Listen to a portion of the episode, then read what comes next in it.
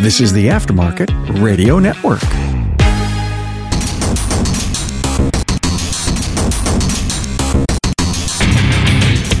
All right, hi everybody. Thanks for joining Diagnosing the Aftermarket A to Z.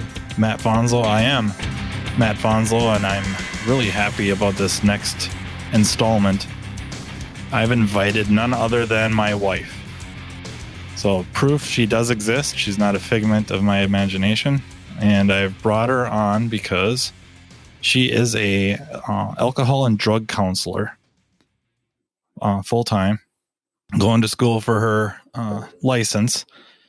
And we want to talk today about the kind of kind of the road to redemption, the the path back really from we'll we'll just say some of the more negative aspects uh, that uh, addiction or really terminology we should try to start using more is uh, substance use disorder and the path back to uh, society, family, you know, getting back, you know, another maybe a bad term, and she can uh, go after me about it is trying to get back to normal, and that could be really dangerous uh, term to use there, but I'm going to tentatively toss that out.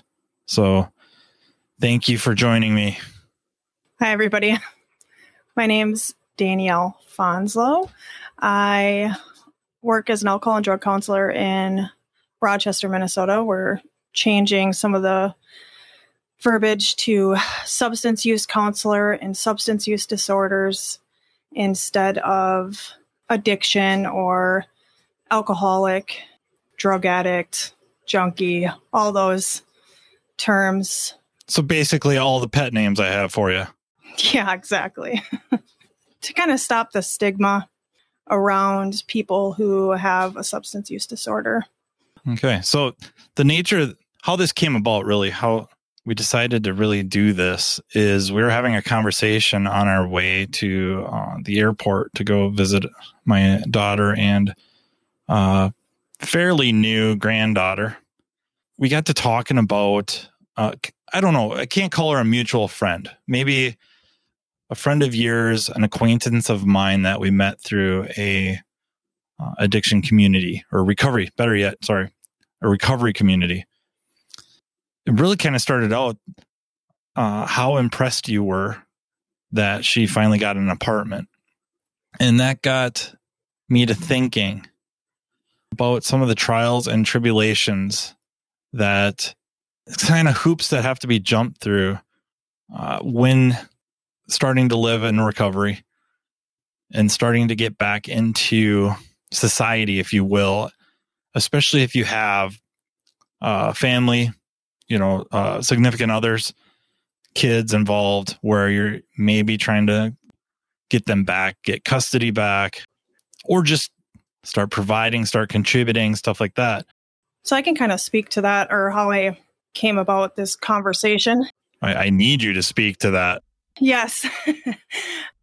I had saw a post on Facebook that she just signed her lease to this new apartment. And the reason I haven't talked to her in a while, but the reason I uh, asked her about it was because I was excited. Like, where is this apartment so that I can recommend it to my clients who really struggle with getting any sort of housing? And I know from her background, she has a multitude of felonies. They're all drug related no no violent crimes, no uh, crim sex charges, anything like that. And so when she said that, I was excited. Where is this? I figured she still lived in the community where I work, and I could uh, recommend people to go there. So she told me that it's in Omaha, Nebraska. So that kind of shot that one out the window. But people really struggle, especially after fighting years and years with substance use disorders, finding a way back out. And when they do find a way back out, uh, trying to, like you said, normal, but I, I think try to reach these goals. So everybody is a little different with that. And uh, usually one of the most important goals is that they have autonomy and they can get in their own apartment or even buy a house. But mostly, you know, we just, or they just want to be having a stable place to live. So that usually ends up being an apartment. But even the felony friendly apartments that we have in Rochester, Minnesota, uh, far and few between. Or there will be contracts in there where an entire apartment building will have, we'll just say 200 units, I don't know, and only eight of them rent to people who have had uh, struggles or felonies or have a mental health uh, diagnosis or a substance use disorder. So they'll have eight of those. And there's over 200,000 people in Rochester, and there's a big uh, recovery community down there. So I find that to be the hardest part uh, with this job is getting them to stability, which is always first and foremost. Yeah, I don't. I wish I had a better word than normal. I mean, that sums it up. I, I even hesitate to use, you know, back to contributing positively to society, and I don't even mean society itself, but you know what, whatever your world is, meaning maybe it's just you. You're single, and you have to get those basic needs, and we're talking about a real fundamental one that is really horribly difficult to try to to gain. And then add on to that maybe people that rely on you specifically kids uh, or like i said a significant other husband wife something of that nature. And it's just one more obstacle eight ball to be trapped behind. If that was the only one uh, you know maybe maybe you kind of like shrug your shoulders and you're like well you know that's the game. But it isn't just that. It's it's so many obstacles and so many hurdles both kind of part of the hoops to jump through. I, you know it's kind of like you mess up your room or you mess something up you you got to clean it up that's just the way it is there's repercussions to actions repercussions to choices and i'm not saying people choose to have a um, substance use disorder or anything like that, they often find out the hard way that they have that. And then the battle uh, to get control of it, uh, you know, and whatever that is, I mean, that could be a whole episode of its own. But they have all these other hurdles that are going to be there as partly a natural consequence, partly just the path back to society. And then, and I'm, I want to save this for later, uh, is kind of the ones imposed by society simply because they can they kind of look down on you as this failure of a human being that you know uh, you're an addict i can kind of treat you like this nobody's gonna question it because you're an addict and maybe they don't even think it that way sarcastically or um, mockingly even but they really they kind of think that way but I, I, think we should hold that uh, hold off on that a little bit. Uh, some of the hurdles, besides finding um, shelter, essentially, I mean, that stability of a shelter, that's the primary one, right? Maslow's hierarchy. I think the first one is finding shelter, and it's become it's a just a massive pain to try to find. Uh, so we have that, you know, going against them, and they're battling this disorder. Man, I mean, you wonder why the relapse rate is so high. At, at what point, and then we're talking about one issue finding a place to live. And you may have a felony on you, and it has nothing to do with, like you said, violence. It has all almost everything to do with the addiction. And it's not, we're no way justifying that. You know, oh, need to cater to them. They got they have this problem and they did this to support the problem, but now they're getting better. So now, you know, we got to bend over backwards. I, I don't want to imply that, but man, do you want to keep just throwing down these hurdles that are eventually contribute to driving somebody to just give up and say, F it. What's the point? Everything's against me. I'm going to go cope the way I've learned to cope. That's one. Uh, I find another interesting one is employment. Right. I, I was going to say that too. I would say first is stability, and then uh, how are you going to get stability without employment? And so I'll find a lot of times, you know, that that'll have to be the first thing they get as well, uh, and struggle with because even filling out applications, I'm not sure if it's required anymore, but they used to have a question about uh, if you've ever been convicted of a felony, and so whether to lie, which is goes against everything in the recovery workbook. Uh, it's supposed to be rigorous honesty, and if you don't have that, you're prone to relapse, uh, use again. And so, you know, as much as I want to say, yeah, don't lie or whatnot, it's hard not to think that way. Is if I lie and they don't because they're a small business or something, then maybe they won't run that background check. Usually, my conscience, since I'm in recovery as well, says to be honest, and we'll deal with the repercussions of that later and figure out a different path, which I can speak to some of my recovery too, if if you want. So, a, a lot of times, what I see is my clients going to like temp agencies to work, and so they're getting paid less than if they were to be hired on, or they'll go to these jobs, fill out the applications, run the background check, and then they're denied. And it's tough and it's discouraging for them. And I mean, my job is to lift them up and stay positive and uh, with society and what I see is you're kind of set up to fail. And and like you said too, where it's not to cater either, because first and foremost, with any, and I'm going to kind of jump all over, but with uh, substance use disorders, they have to be ready to change. Uh, maybe everybody's heard that before, but truly they have to be ready. And what that just means is they have to say, All right, I'm done. I'm willing to do whatever it takes. You guide me. I'll use the tools and let's do this.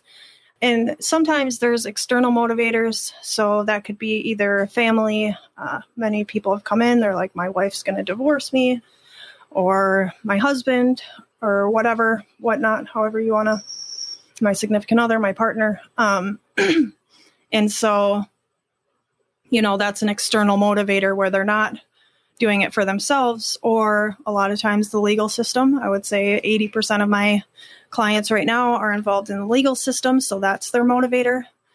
And so it's all about getting that intrinsic motivation where they're doing it for themselves. And in order for that to happen, uh, they have to love themselves, honestly. And so many times they're coming in and they're broken and they're ashamed and they continue to shame themselves, not guilt, because guilt's been long gone. Um, they've already said sorry a hundred times over again.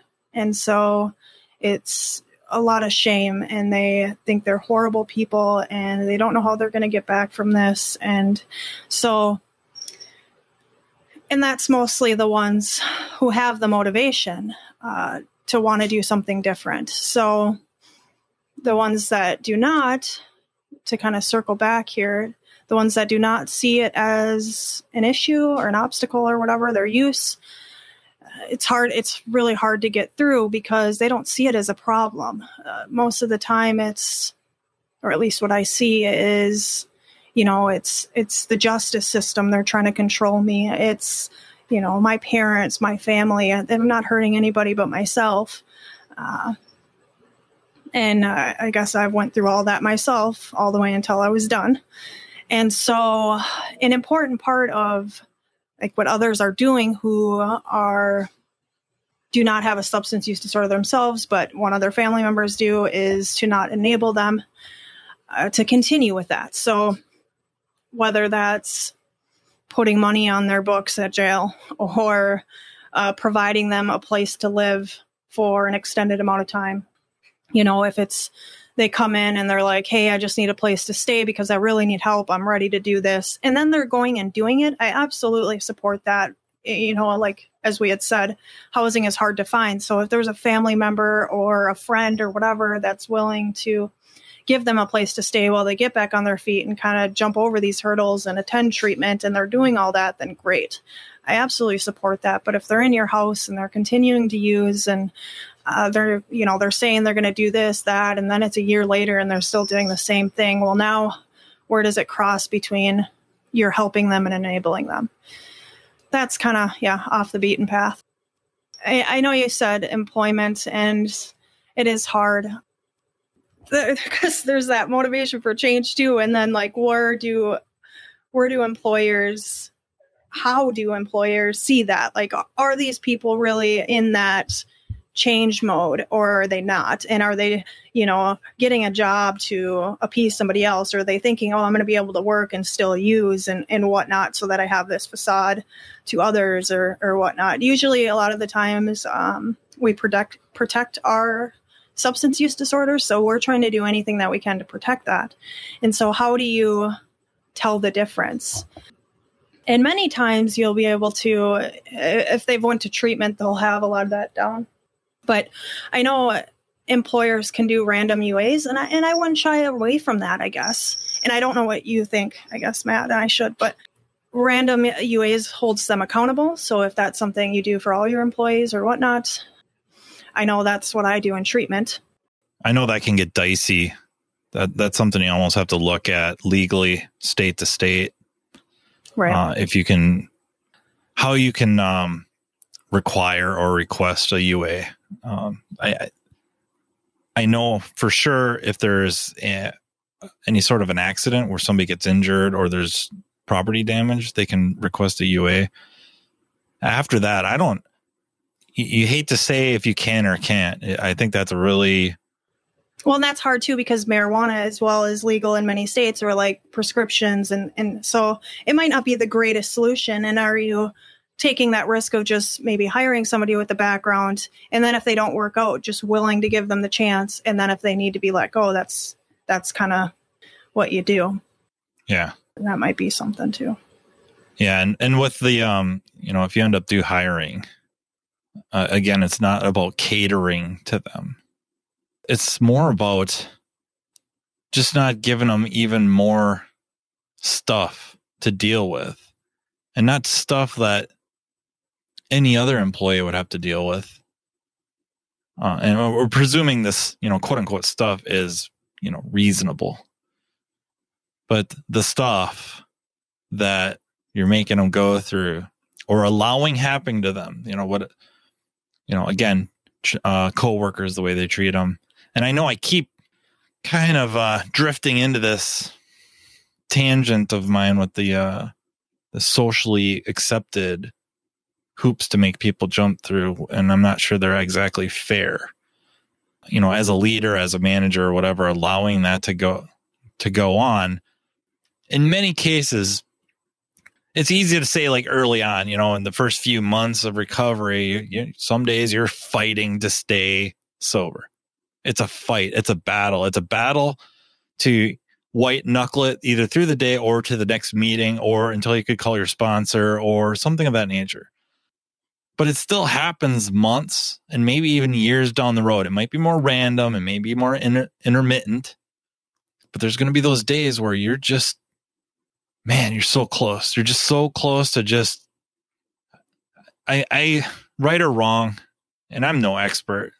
It's almost terrible that I comment on some of the stuff that, but it just seems to me you kind of go into a zombie mode.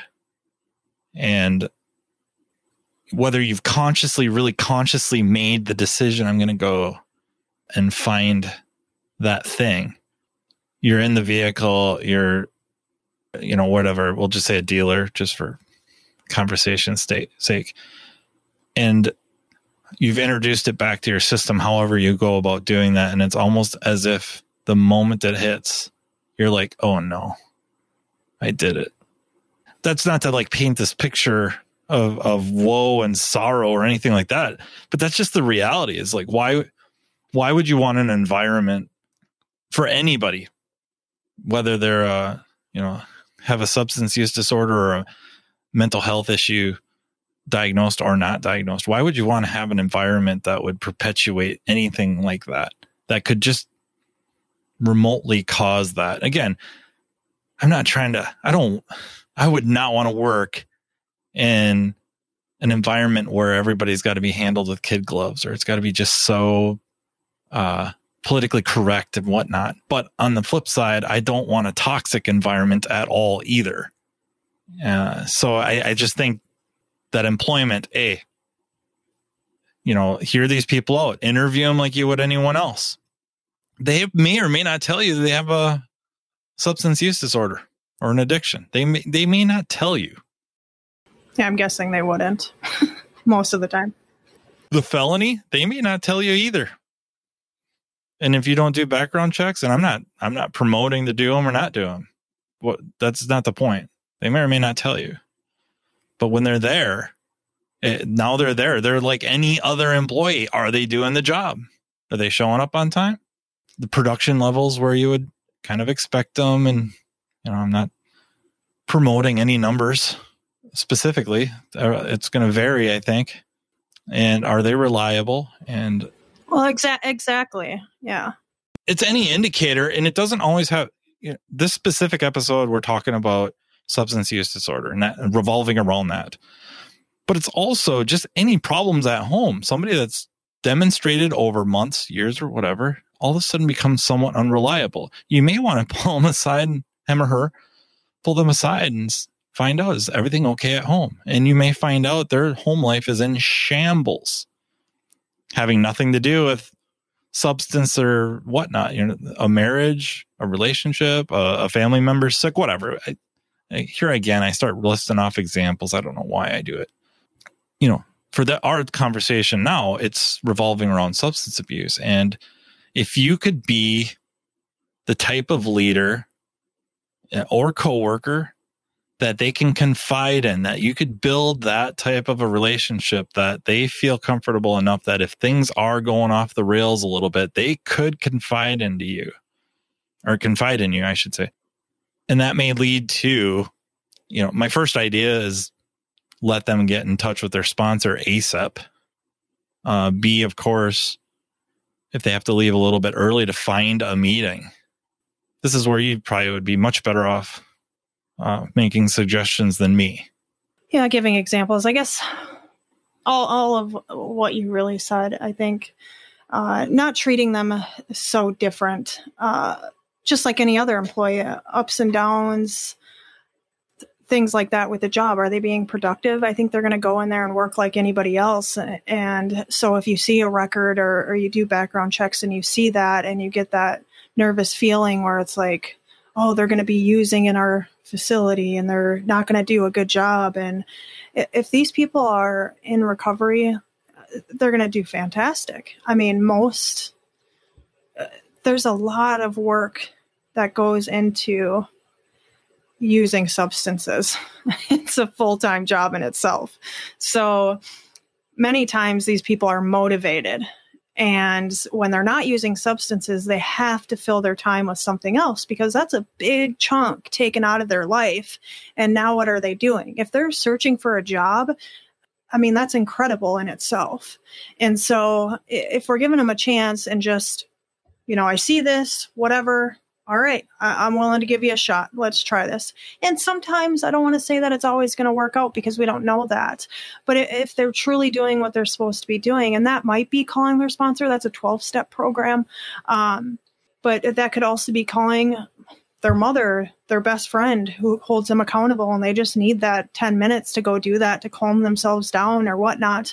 And like you had said, you know, be a leader that's supportive and it's not giving breaks every five minutes, you know, but it's just, hey man, is there something going on, like you said? And do you want to talk about it? Do you have somebody that uh, you need to talk to about it? You can take 10 minutes and go do that if you want you know stuff like that and you just you're just open minded is the biggest instead of you know just tunnel vision on on certain things revolved around work uh, because i truly believe that people are more productive. I, I, think it's proven. I guess I'm not an expert either, but about giving people breaks and not working them, you know, 10 hours a day straight. And, and they tend to be more productive that way. Um, but yeah, just as you said, with being supportive and specifically substance use disorders, but with anybody, uh, people have problems later in life as well. Like you had said with divorce and whatnot, and then they go to substances. And so, you know, you could also be in that preventative game too, where it's like, gosh, I have a really supportive job and, you know, they really listen to me or give me that time I need. And I don't want to go down this path, you know? And uh, something I think you had said earlier, maybe I, I don't think I touched on it, but choice with the substance use disorder. So I, I do believe that when somebody is in the thick of it, they are using every day, all day, physically, mentally dependent on this, that it's not a choice anymore. That choice was taken, you know, as they're using. Once somebody enters into sobriety, uh, it might be, I would say, you know, even like 15 days, 30 days into that, now it's their choice if they go out and use. And so the important thing, getting a little bit away from employment, but the important thing is like putting things in their way so that they don't want to. And, and that's what you want to build upon. And so I, I absolutely tell my clients that now that you're sitting here sober, it's your choice if you go relapse. You need to find somebody that you can call, whether that's a sponsor or not. Try new things. So a lot of times, years and years and years of just doing the same thing. And now you're so out of touch, you've never really tried anything different. And so you don't know how to have fun. You don't have things to look forward to. And it's just getting something to look forward to. So uh, some people go to support groups every week, and that's great because it puts it routine. I would say the 12 step model is probably the easiest path to go uh, because it's all laid out for you. So this is what you need to do boom, boom, boom, boom, boom, right? And uh, you just get a sponsor and they'll walk you through it. That's easy. So other pathways can be a little bit more difficult, but that could be faith based, uh, going to church on a weekly basis, getting a mentor through there, something like that, where you know you believe in in whatnot, and that's your faith. And then another way might be, you know, just having the routine of working out, and you have accountability partners where you know you have your workout accountability and then you have somebody that's accountable that holds you accountable for your substance use that you can talk to because you relate to them and you know and they know so it's just about trying new things and having things and and one of those things is a job and many people crave that to be able to just have a full-time job that pays enough to uh, support their housing you know lucky enough for me i had you. so that's recorded. so I mean, I think I had it easy in that in that sense that I didn't have to, you know, I really didn't have to go find my own house. To to all my listeners, yeah. hopefully it's plural. I have now leverage. Thank you. There's really no reason to keep going on. Um, now I, I should be fine. So I think I'm independent enough. but uh, yeah, I I was just thinking about jobs too. But uh, the for like myself or whatnot, I went. The big reason I went to all, well, I was told when I was in treatment, I was told, "Gosh, you'd be a really good counselor if you ever choose to do this." So that's kind of that's where it started. But then uh, I wasn't quite sure. However, I have this background, so I have I'm pretty sure it's dropped down to a misdemeanor now, but I have a fifth degree felony possession on my record. I have a gross misdemeanor, I think child endangerment because I was using around around her when my daughter when she was like 10 months. And so these are things that that stick with you and uh, not something that like I could even imagine doing now. Uh, same with like thefts. I have thefts on my record and geez, I, I don't, don't steal from anybody, but, um, except my bank account. But. Yeah, exactly. That's warranted.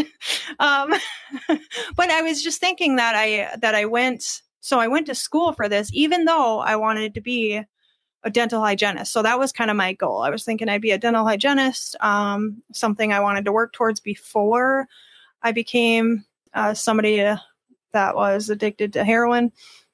And so that's what I really wanted to do. However, that was going to be a lot of work and not just because I had to go to school, but because I have a background. And so where am I going to get a job? I can never work at Mayo Clinic uh, even today, unless maybe I go get my record expunged. Um, Which may or may not work. Right. And I don't even know. And yeah. so that was, it was kind of just, this is what I need to do because they, you know, many places will hire you because you have the experience of somebody who used substances. And then you also have the education now. And uh, they do not give me, so I have a temporary license. They do not give me a full license yet. And I'm not, so until I have my bachelor's degree. So I'm going for social work and I will hopefully have my bachelor's degree by f- February. And then I'll be able to be a fully licensed LADC. However, I have to apply for the license differently than other people. Uh, I have to send in, even now, and this is six and a half years later, since I've used substances to fill a void or a need. So I'll have to send in all this documentation with first I have to write a letter on why I deserve this and why I will do really well at this job. And then I also have to send in all my police reports. I had to go down to each county that I was ever had an offense in and gather all that information and and just a, a ton more things that I guess a person without a substance use disorder doesn't have to do. So even with this job as an alcohol and drug counselor, I still have to do that stuff. So I just figured this is probably the best route. And turns out I think I'm pretty good at it. It's one of those things that wants me, uh, makes me want to go on a real big rant because, and not because it's just you. Um, that might be reason enough, but just, you know, the involvement of the recovery community in in that world and listening to story after story after story whether they had a felony or not it, it typically applies more or less to the ones that have some sort of felony usually involving uh, theft or um, a, a, reckless endangerment or a child endangerment something of that nature and I, I understand the charges I don't know how accurate they are in certain situations. Okay. But regardless. And theft usually is, you know, stealing stuff to sell to buy uh, whatever it is. However, that type of stuff was driven by the uh, disorder. And now you have people who are the poster childs for a broken, or no, I got, I got to make sure I word this properly.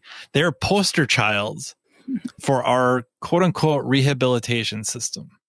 Right. That doesn't rehabilitate squat short of I never want to go back to jail or prison again. There's no other, you know, rehabilitation service involved. Or if it is, it's put on by the uh, inmates themselves. Uh, so we don't really do that. But anyways, we ha- we have people that are the shining examples of what we want. Look, the system works. And then let's just say we had a real system there, whether it's through the prisons or the, well, I guess we'll just say the prison and jail system, or you went through a recovery program, or I shouldn't say went through because it's, it's not like something you get to the end and you're done, right? It's kind of a life, lifelong thing. Even I hate saying that because well, if you continue to work on yourself, with, and this is everybody, but you continue to work on yourself, you grow. You're, you're open minded. Uh, you want to learn. So one thing is like once I stop learning, I stop growing, and and that's kind of how I live. So I'm not constantly thinking about my substance use disorder. I mean, that's very small amount of my time unless like a super highly stressful situation and it's going on for days. I mean, it might enter my head, but it does get less and less because I've really worked on myself and loving who I am and and just constantly adding things in that it's like, okay, I messed up here. Let me go apologize and work on that or something like that Yeah. where it and I think that's that can be learned from for everybody really to lead a better life or I just I paused the brakes on what I was about to say simply because there's a number of people that never they're not part of any statistics, they're not a part of any they're not mentioned because they're not tracked Mhm. that just one day stop. It's like uh, enough of this. Done. absolutely. There's another group of people and again, I don't there's no statistics on them or if they are they're you know, it's muddy that they do go through a program and they're done. Uh, like done using, we'll just say. Uh, and then we have, and, and this would be a whole nother tangent.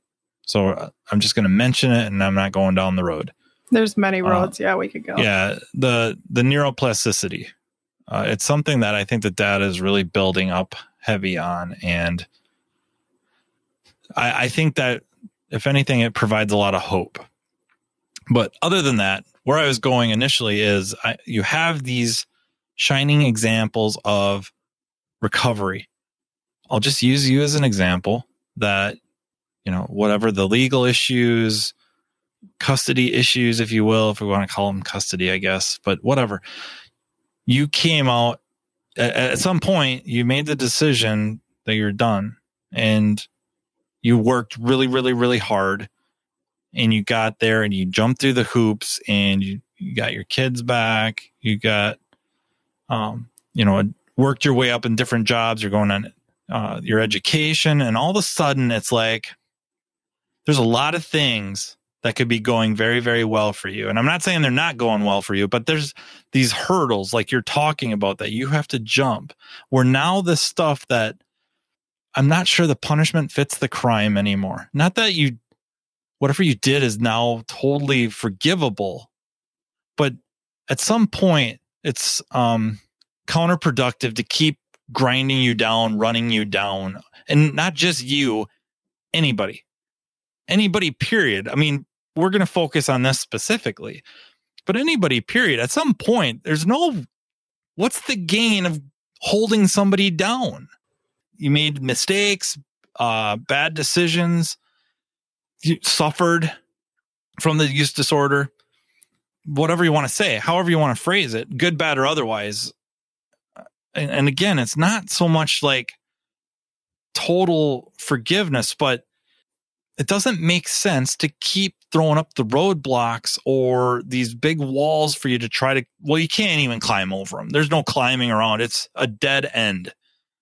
And it doesn't help anybody anymore it does no good because why what would what's the logic of holding you or somebody else down that they're on the path that you wanted them to be on. The the reason you got punished the way you got punished is they wanted you to change your behavior in a certain way and then you do it and oh by the way there's all these roadblocks now anyways. For the rest of your life. Yeah.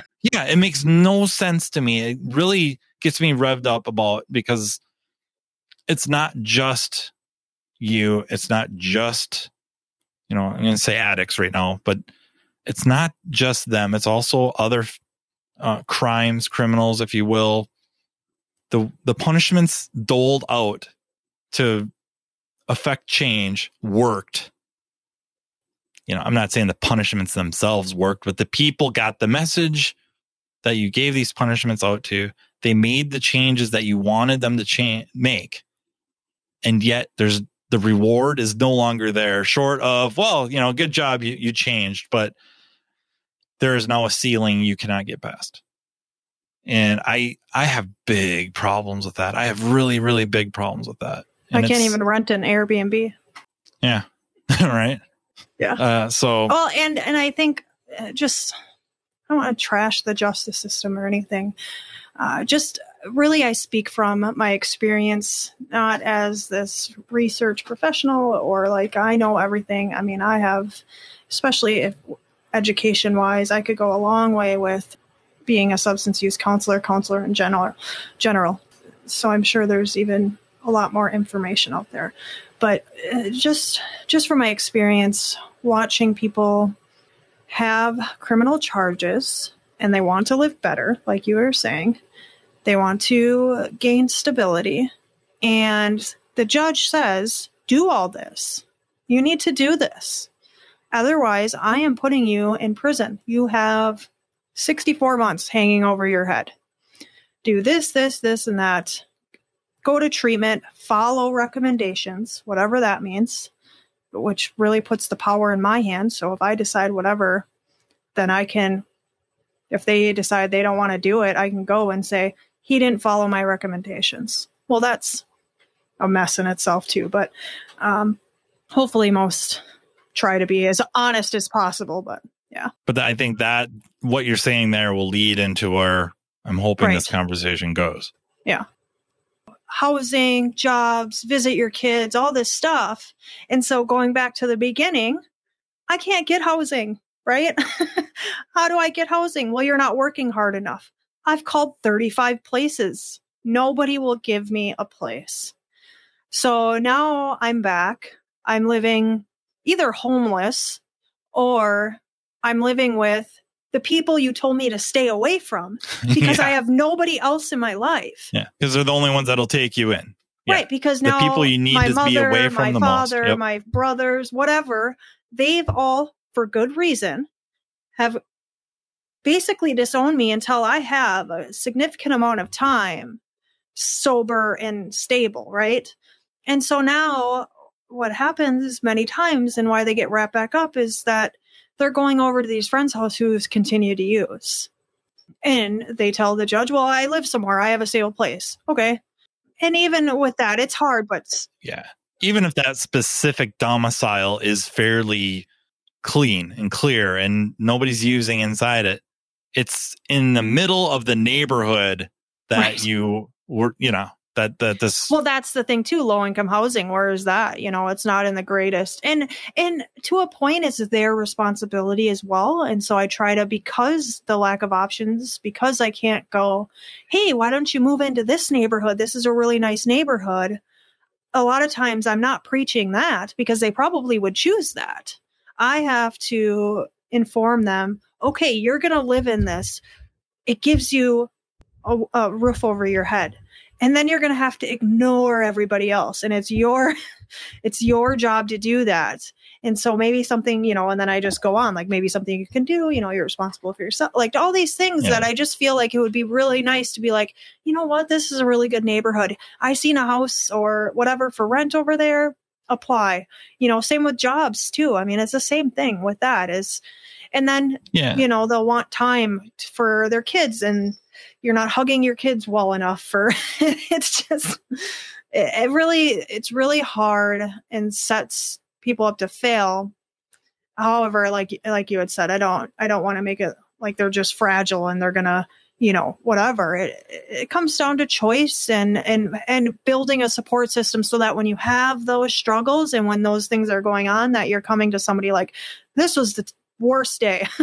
This this this happened to me. And then having that person to either hold you accountable whether you're getting into that like um pity party which is very classic especially in the early uh, part of recovery or if it is a tough day and let me be here to support you i'm sorry you're going through that.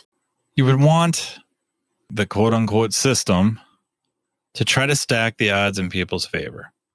You wouldn't necessarily take somebody who's on a weight loss journey and hang out at buffets and, you know, the ice cream parlor.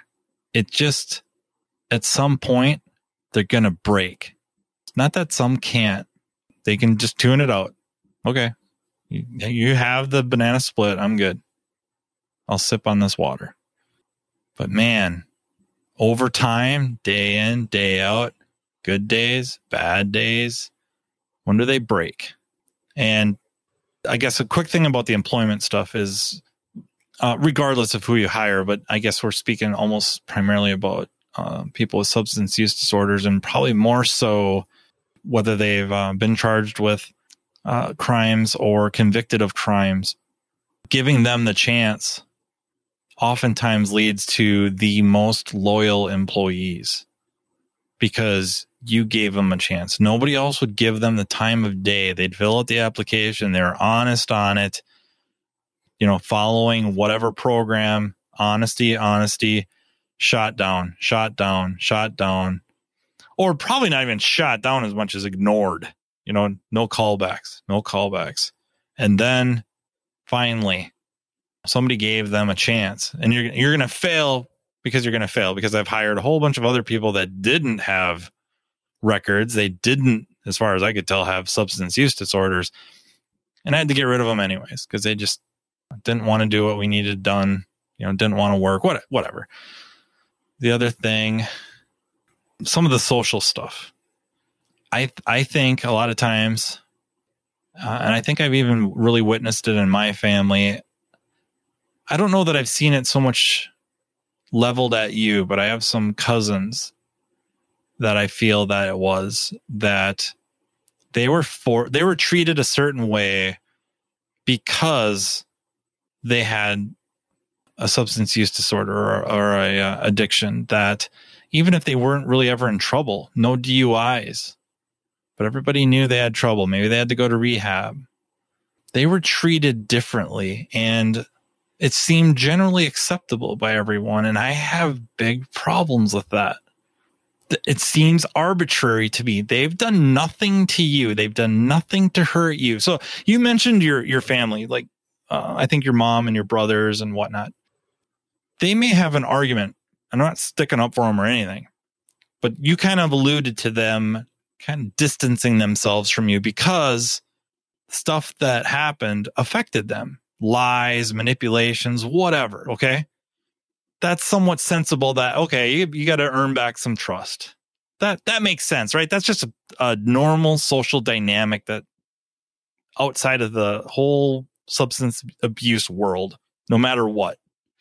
But now people that were not affected by this not directly they're going to put you through some bs simply because essentially the way society views people with substance use disorders so now you have hoops to jump through, fire to walk through. You can, you know, this, this path that's kind of BS. But nobody, there's not going to be really anybody, really anybody to get your back. And there you sit. You got to jump through more and more, and everybody kind of does it to you, and it just kind of, it's just like one more brick on your freaking shoulders or back. You know, just it, it keeps pushing you down or working on you. And uh, I'm not trying to leave like out for anybody to go back and go back to their that coping, but at some point, do you freaking blame them? Like, holy hell, they can't find a place to live, can't find a job, and then they go to their family and okay, you know, I kind of screwed over my brother, so he's kind of avoiding me. I deserve that. I, you know, I, I'm going to keep working on apologizing and earning back his trust. But my aunt and uncle over here, they're totally unaffected by what I've done to myself or life. They're still treating me like crap. I can't wrap my head around it. And why, you know, over the course of all those things, why wouldn't it contribute at least to that choice? with that, honestly, I think it's because they don't understand. They don't know anything about it. Well, we've sold the stigmatization. Well, right, because and there are a lot of people with, who might fit that while they're in the active part of their substance use disorder, right? They're manipulating and lying and stealing and, and whatnot. Some people don't, a lot of people do.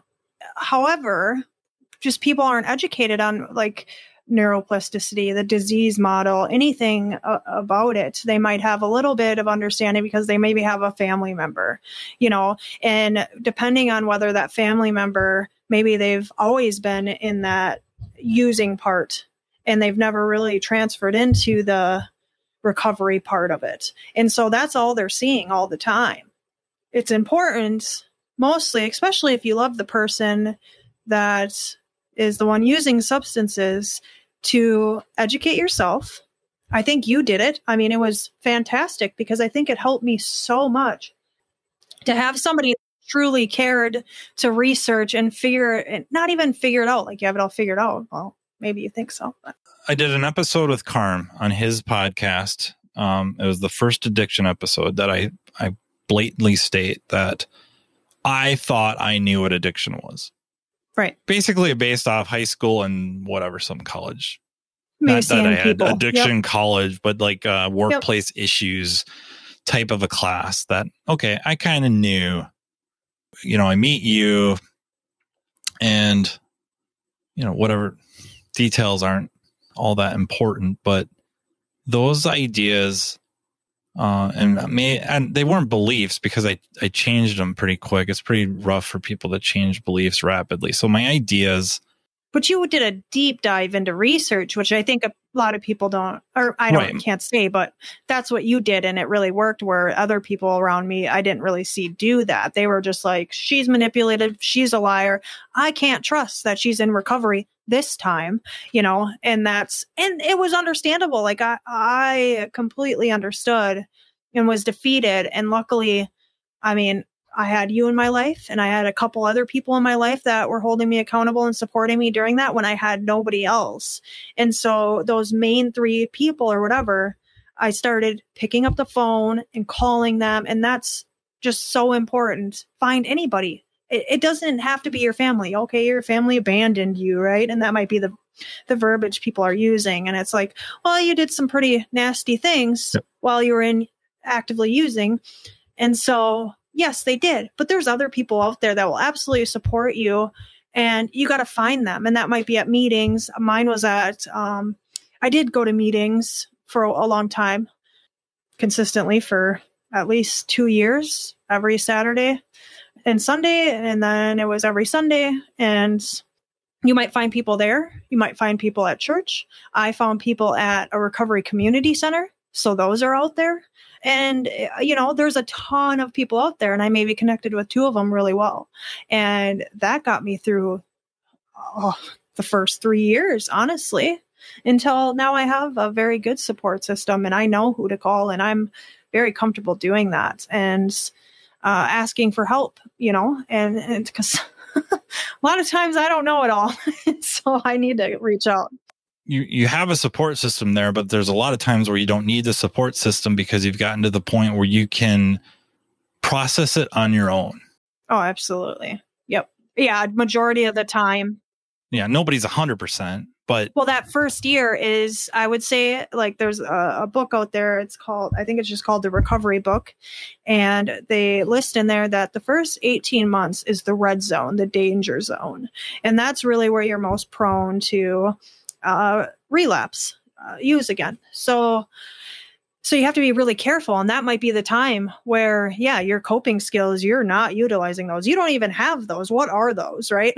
so, it's right. So that first 18 months, you're reaching out. It might be every day. It might be twice a day. I don't know. It might be laying in bed all day in tears and not knowing what to do until, right, you start building that and you build yourself up and go back to loving yourself and stuff like and, that. and you may have had to scrap or you should be scrapping the vast majority of your coping skill uh, systems or skills uh, in that first 18 months and then trying to find new coping skills and not liking them because a lot of times the coping skill is actually feeling those feelings Yep. and going through those stages not, not i mean I, I suppose stages of grief in many cases.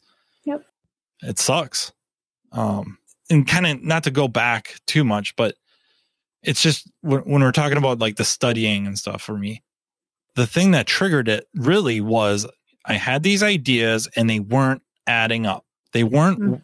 what i was viewing in, in real life and real time did not align with these ideas. So now I know my ideas are broken or you're just a real outlier, right? Certainly possible, but I, it was much easier to believe that my ideas were wrong.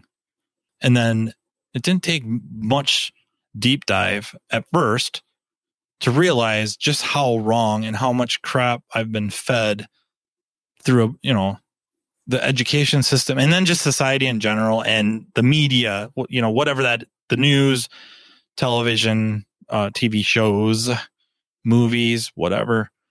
And then you start going deeper and deeper into now the the medical studies and the scientific studies and realizing the breach between the two.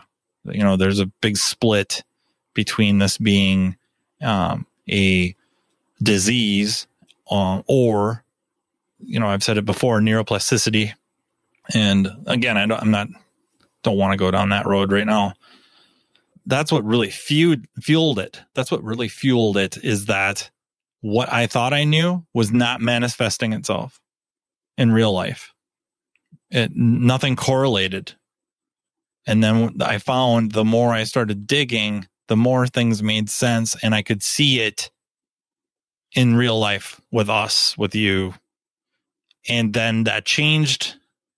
You know, I'm not going to say it, you know, made our relationship any better or anything or worse or anything like that. It just changed the way I viewed things, specifically mm-hmm. um, with your actions slash choices slash views that it made it a lot easier for me and then hopefully because of that it made it easier for you and made me more available as a confidant or something of that nature not saying my answers are ever all that good. I mean some of them in retrospect were pretty crappy but my heart was in the right place. Mm-hmm. Not to make a big story out of that, but um, yeah, I just these trials trials by fire that I I see people put through for no other reason than the label of addict or junkie or alcoholic, you know, mm-hmm. and never considering the especially you know if they're you know Thanksgiving's right around the corner. I know it's tough. I I at least lose one to two maybe over the holidays. Yeah. That go back. Yeah. And is it before? Well, is it? I mean, I suppose we could launch into a whole nother conversation. I know. That, I was going to say we might have to do a part two, but it's it's usually many times. Uh, I mean, just like probably a lot of people know, is holidays can be tough. Either they don't get along with their family or you know they don't see them very often or there's an argument or something like that and these are people you care about and so it's a whole nother dynamic to using again. And then you also have people have trauma related uh, during their childhood or whatnot and have grown up and that's why they use uh, not that's why but that's what they turn to to cope with the trauma and are you know are using because that now they're reintegrating with these people twice a year around this time. And then also families sometimes will drink. They're not going to change for them. You know, they're not going to put that down.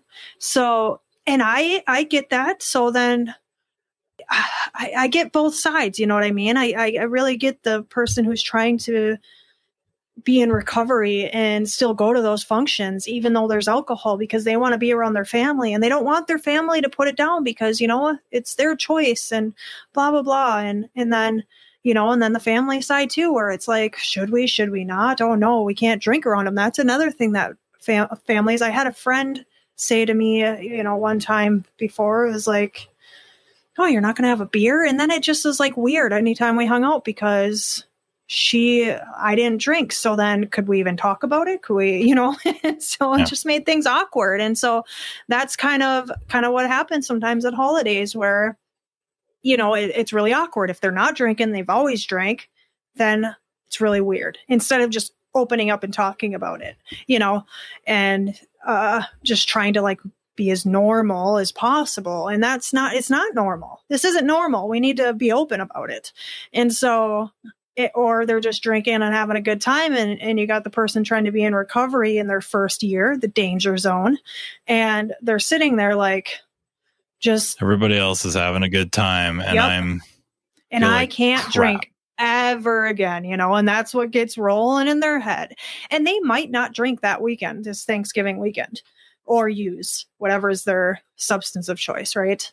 Um, but it might be the following weekend because now they saw this and they've steadily talked themselves into why this could be a good idea next weekend or you know it's stuff like that. And so Yep. it's just tough. And and usually if if a family is a family member is trying to be in recovery uh and they're not showing up to holidays that might be the reason why and that's okay. And we just have to be supportive of that. I'll i will tell a, one of my um clients girlfriend is doing like a friendsgiving right? Well they're going to be drinking. So you know she's like are you going to come with us? Like you you're not having any family? And he's like no i'm not coming to that. And then she gets upset why aren't you coming to this? And so but what he tells us in group and i'm I, i'm not sure if he discussed it. I think he did discussed it with her or not but i don't want to be around drinking. And like he's been around drinking throughout the year like little bits here and there but it is it's that they're having fun and they're enjoying themselves and it's a long weekend and they're drinking and like he's decided that i'm going to stay home and do what i do uh, like it's any Yeah. other day because i don't want to risk that. And that's important. Yeah, and then- and there's legality type issues here uh, with this thought. I get it, but it's really just kind of an analogy. Is if the family regularly used heroin at these, and you have Yep. somebody, a family member who's in recovery from opioid addiction, specifically heroin, how many people would view that? Let's just ignore for the time being that you know it's a controlled substance how would you feel about this person walking into a party or a family gathering where everybody's using heroin. You probably scoff at the idea but we think nothing of an you know an alcoholic in recovery going to a party and there's people drinking all around and slapping them on the back and oh you sure you don't want one? And right. you know it's it's just so uh, i'm pulling this t- totally out of off the cuff that how would you feel how would you feel if let's just say drinking was one of your vices and we'll just say thanksgiving because it's so close that we know your work schedule you're not working that day okay what if there's no no drinking, no alcohol to be seen from 2 p.m. to 6 p.m. And then if people wanted to do that, it it would start. You would have this window, and then if you needed to, you could you could bail. Is that a really kind of a crap um, strategy? Would you feel? Would that make things even more odd? because people are watching the clock, waiting for you to go, or waiting for six bells so they can. Well if that's what they were doing then that would Yeah. feel weird yeah So I almost six, then yeah. the party can really start. right then it can go yep um no i don't think that's a bad idea i i think you just be uh, up open and honest about it though and like instead of like behind the scenes doing that and then you know i come into this party or thanksgiving or whatever and people are acting weird because they know something i don't you know and so uh, i think if you just somebody gives me a call like hey the family was talking and, you know, usually we have drinks here, and you know that. And so we're thinking just from like two to six, we are not going to have any alcohol. And then if you uh, choose to stay or choose to leave, whatever, you know, and, and just be open. I, I just really think that makes all the difference. Like, not be as scared, not be afraid to come and talk to people with substance use disorder like it's this big you know what i mean? Like Yeah. they just quit alcohol. They just quit heroin. Oh my gosh. And so and that's and but i understand that too from that point where people are not in this have never been in this. And that's where we go back to that education piece again too. And like if you have a family member go do your research because yes it will open maybe not completely but at least your eyes to what they're doing how they're doing it and so that you have some understanding.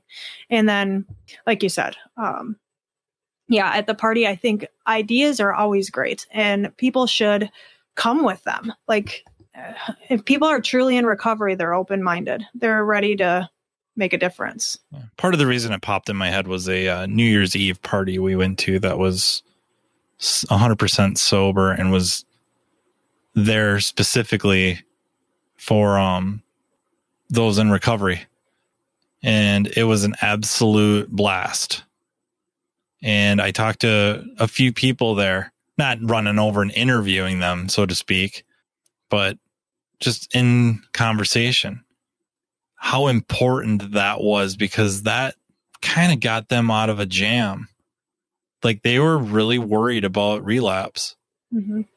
that night and could they keep it re- the relapse to that night which might you know bring up uh, part of the subject for a part two in that you fall off the wagon uh, and how does that that doesn't um, eliminate all the hard work you've done up to that point but anyways Correct, so yeah. that's so that's I just an know, we idea yeah, tossing up. But that that party was very very important to them because it kept them from even thinking about drinking for at least or or whatever party, whatever type of um whatever substance might have been their choice. That for at least a few hours, it didn't even dawn on them. They were having a blast playing. I mean, there's card games, board games, video games, music, food. Holy cow, the food. That could translate into any other type of a get family get together that Mhm. we can actually have quite a good time without this stuff. And then if Right. that's what you want, that's what you associate with fun. I mean, again, I guess with alcohol, it's accepted, Mhm. it's legal. Um, but you may have to start thinking about it just a little bit differently. I'm not saying demonize it, but just why is this so important? And then, especially if I've got somebody here in recovery, am I so much better than they are? no that i can't have fun without this for Yeah. however many hours today you know and with socially acceptable i was thinking uh, about this and i, I did want to put in i don't know if you're going to give me a last word or whatnot but um You always get the last word. that's not true I don't even Uh, get the last word on my own show. But if people are um uh, this alcohol you know I, I i believe it's one drink for a for a female and two drinks for a male is having a drink right? That that seems only fair. well well female actually have um there's something I, I can't remember what the enzyme's called but we don't actually have it. And so men do and they're able to process alcohol differently and so that's one of the main reasons why women are become intoxicated faster unless they're one of those women. No just kidding. Drink you under the table. That's anyways. pretty much every woman could drink. yeah me under the whatever I can do for you. Yeah.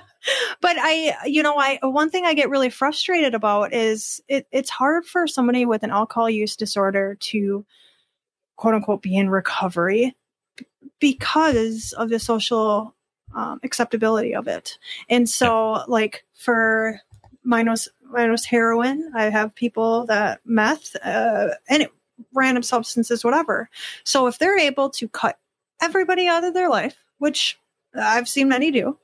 And it's not like this is being sold on, every, uh, you know, each town, every corner. You know what I mean? Like you just walk in and they're like, "Here's a bag of meth for you."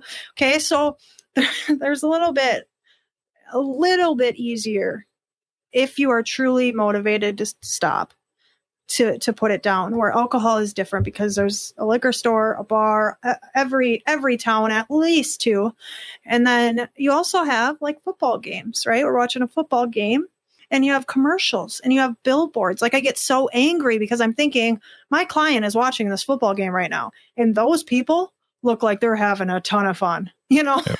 and that's not Or that's, That's- how you relax. You right, right, back. exactly. pop And open a cold one. Yeah, it's so socially accepted. Alcohol. And I'm Mhm. not begging on alcohol. It sounds like I'm really No, going no. after it. I'm it's all I don't want to sound but- like that, but um, just uh, as a, a for instance, something some illogic based off of it that I, I find mildly amusing is um, before we started dating, and, and and honestly, even before, way before, before, Mhm. um, just in the when I was dating, uh, even before the first marriage, that women were, if we're going on a date and they find out that I don't drink, they're more uncomfortable with me than they would be with somebody else that drinks. And their logic, their logic was that they're going to be drinking, their inhibitions are going to drop. Therefore, since I'm sober, I will try to capitalize on that. This is what they're trying to explain to me, not quite so eloquently, but that's what they're trying to explain to me. And uh, responding with, wait, okay, so basically, I have 100% of my facilities. I am more apt to try to take advantage of you than if I had my inhibitions dropped. That doesn't make that doesn't make sense to me.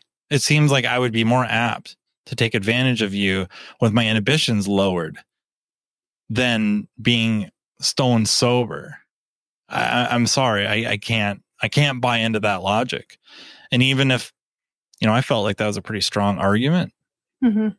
No, they were they're still, eh, you know, I'm not going to drink around you, or I, I, don't see this going anywhere because you know we can't right. kick back and relax or have a good time, or you won't share this beverage with me. It's like okay, well, yeah, yeah. Before I so talking about the bar, and I guess before we met. So then I had to wait around and settle for you. Yeah, yeah.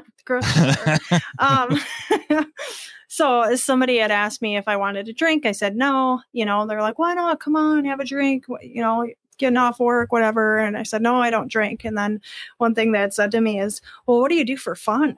And I'm like, ton- tons of stuff. Like, is only drinking the only fun you can have? That's the only time that you can have fun is while you're drinking. And I just found that so interesting. And and like you had said uh, earlier about like if anybody uh, showed any discomfort towards me or or any awkwardness or whatnot, you know, because I use substances, and that was kind of that just felt awkward to me. And there's a multitude of stuff that I've had happen that people, you know, look down or have posted. Um, I had news articles and people were, you know, commenting on them instead of looking at the person, they're looking at the crime, right?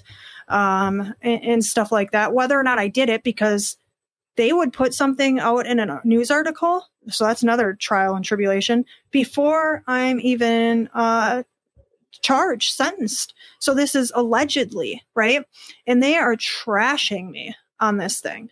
And so actually, in, with that news article, I was never charged with those crimes that that was on there. And my, and my mom had to get on there and defend me, but anyways beside the point but that's another thing and so now your reputation's ruined in the community and i ended up moving and i really liked where i was living and and stuff like that um, earlier probably in about 2012 so i i we have to get off of here but um, one thing one thing i wanted to say uh, to kind of leave that's okay the four pillars of recovery uh, is health so obviously, the first priority is your health. Uh, a lot of people come in and they have either uh, liver disease or from drinking, kidney, heart, diabetes, stuff like that.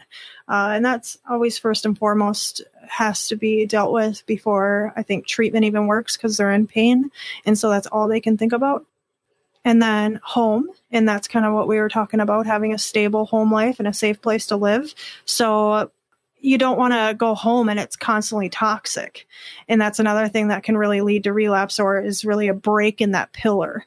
So that's what I'll talk to people about. It's like your pillar is breaking down. And how are you going to mend that or whatever, that part of that? Four pillars. So, and the next one is purpose. Everybody obviously needs a purpose in life. Uh, and, and a lot of times, women will sometimes have advantages over that because they have kids. So uh, I run an all men's group and they'll talk about, you know, they have kids, but they're not primarily in their life. The mother has them and want, you know, whatnot. So they don't really feel like they have a purpose and, and trying to find, find that. It ends up being employment a lot of times. It does. It really, really does. And so now going back to that trial of not being able to get employed, or at least, you know, you have that stigma or whatever that comes with it when you're employed. Oh, watch out for him. He used to use drugs or alcohol, you know, so, or as a problem. So, and then uh, community, because we can't do this alone. So, and that's number one. I think that's for everybody is you always need that one person if you truly and not usually your significant other, not to say anything, but you want somebody additionally to provide support and accountability so that um, you have somebody outside of your other pillar, which is home. And uh, it, it's truly, truly important. You have a couple people that is part of your community. And yeah, those are the four pillars. And I would also recommend people volunteer because that is proven to uh, increase your mood and stimulate you in a way that is healthy. And all it is is, you know, an hour a week, it could be. So, yeah. Health, home, purpose, and community. Oh, very cool. Well, we definitely have material for uh, episode two or maybe even more. I really do appreciate you uh, joining me on here. Um, of course. So I just, actually just want to thank you for being on here and uh, thank you everybody for listening. Don't forget you can uh, find me on any of your favorite podcast listening apps. And this is Diagnosing the Aftermarket A to Z, part of the Aftermarket Radio Network. We'll talk to you next time. Thank you again. Thank you. You've been listening to Matt Fanslow diagnosing the aftermarket A to Z on the Aftermarket Radio Network. Follow Matt on your favorite listening app. He's very interested in what you have to say. Let him know what you'd like him to cover and come on the show. Matt is all for advancing the aftermarket. Find Matt Fanslow on social media and connect or on aftermarketradionetwork.com.